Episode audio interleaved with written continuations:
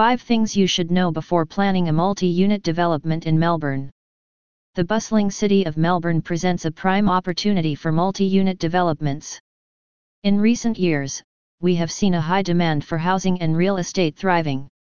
And therefore such projects are paying incredible rewards. The important aspect of building a multi-unit is that it can be planned easily irrespective of what kind of building you are planning to develop. But to ensure that your multi-units are built and projects are carried along well, you can follow the following things in mind. Familiarize yourself with local regulations.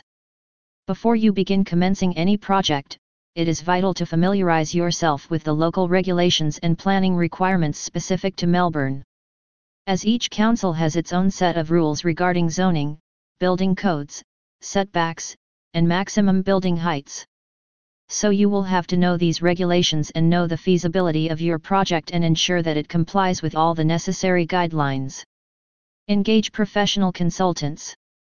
In order to develop a multi-unit project, you have to go through various stages, including design, engineering, and construction.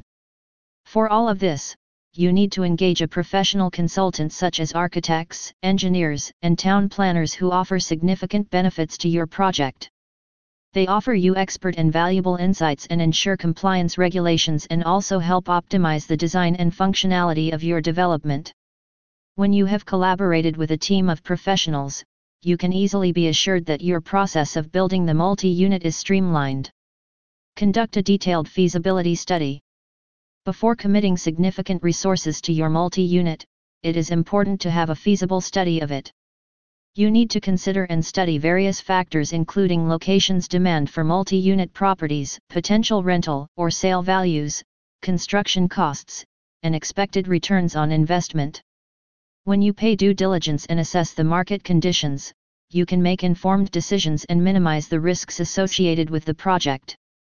Budgeting and financing with big projects, comes careful budgeting and financing arrangements. Along with the construction costs, you will also have to consider expenses such as permits, professional fees, marketing, and ongoing maintenance. For all of this, it is best to engage a quantity surveyor who can offer you accurate cost estimates through which you can create a realistic budget. Additionally, you may look at different funding possibilities, including partnerships or bank loans, and make sure you have enough money to pay for the development from beginning to end. Consider sustainability and energy efficiency. Now as we step in into the world of sustainable construction, we have to integrate energy efficient features into any multi-unit development. This is not only environmentally responsible but also financially beneficial. Melbourne City has a well-established commitment to sustainability, and incorporating green design elements can help the market appeal of your project.